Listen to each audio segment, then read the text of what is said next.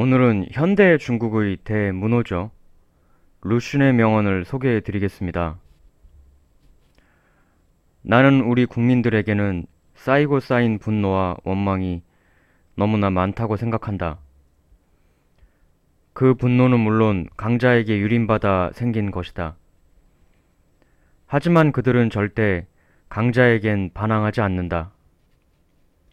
그와는 반대로 약한 자에게 터뜨린다. 루슌 본인은 중국인의 의식개혁을 위해 이런 말을 했겠지만 제가 느낀 건 세상 사람은 어디나 다 비슷하다 라는 것이었습니다. 강자 앞에서는 비굴하면서 약자에게만 강한 사람은 뭐 우리 곁에도 많죠. 물론 강자 앞에서 비굴해지는 건 먹고 살아야 하는 생활인이라면 어쩔 수 없을 겁니다. 그러나 최소한 나한테 강자에게 덤빌 용기가 없다는 걸 알면 약자에게 역시도 함부로 하지 않는 최소한의 양심은 있어야 할 것 같습니다. 용기는 없어도 부끄러움은 아는 인간이 되고 싶습니다.